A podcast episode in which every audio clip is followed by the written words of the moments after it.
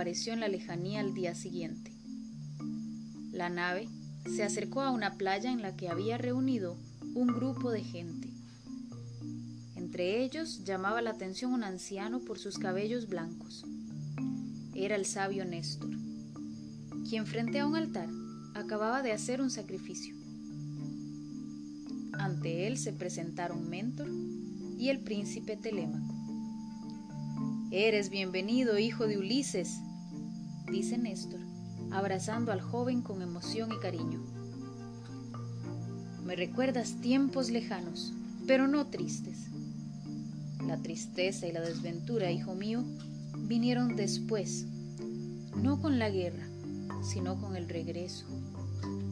Demasiados combatientes no volvieron a sus hogares, y alguno al regresar encontró la muerte y no la paz como esperaban. Supongo que has venido a pedirme noticias de tu padre, Ulises». «Sí, sabio Néstor, necesito saber algo de él. Mi madre está obligada a dar una respuesta a sus pretendientes, y mientras tanto ellos consumen nuestras riquezas y manchan nuestro honor.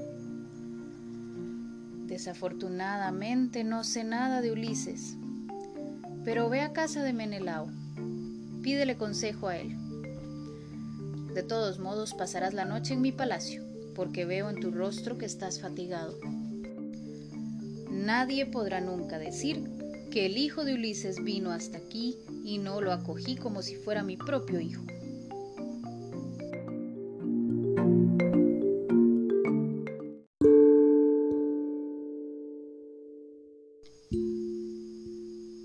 Mentor y Telémaco fueron recibidos en el espléndido palacio.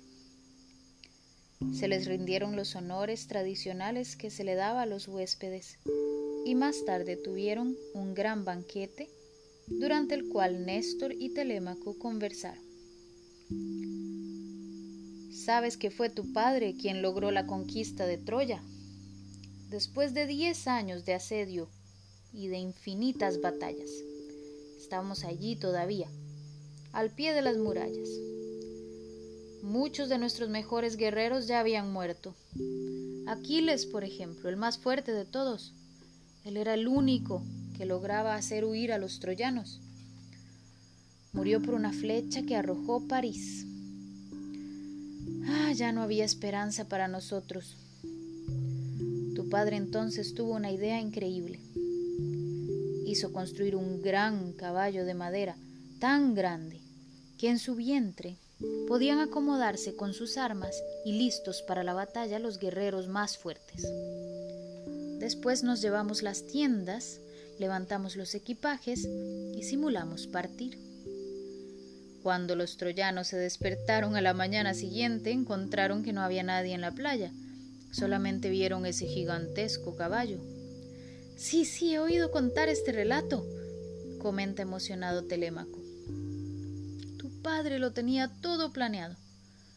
Los troyanos arrastraron el caballo de madera dentro de las murallas de la ciudad y así, fácil, sin una sola batalla entramos en ese lugar que durante diez años habíamos tratado de conquistar en vano. Ya dentro de Troya, Ulises ordenó esperar hasta que llegara la noche. Cuando todo estuvo en silencio, los troyanos se fueron a dormir. Ni siquiera se preocuparon por poner centinelas en sus murallas. Tu padre dio entonces una orden y los guerreros salieron del caballo. Nuestras naves regresaron y cuando los troyanos abrieron las puertas, nuestro ejército entró en la ciudad. Ya todo el mundo sabe lo que ocurrió después. Los troyanos intentaron defender su ciudad, pero fueron aplastados. Conquistamos Troya, la incendiamos y la bellísima Elena al fin la pudimos regresar a Menelao. Por ella habíamos combatido todo ese tiempo.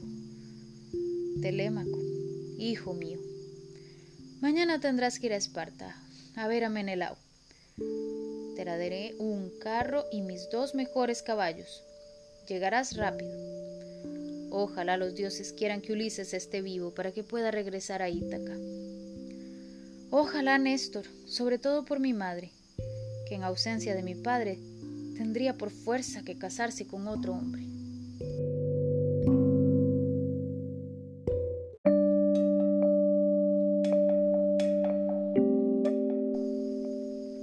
Al día siguiente, Telémaco y Mentor fueron hacia Esparta en un carruaje tirado por dos espléndidos caballos blancos. Esparta era una ciudad célebre por sus guerreros valientes y porque su reina era muy bella.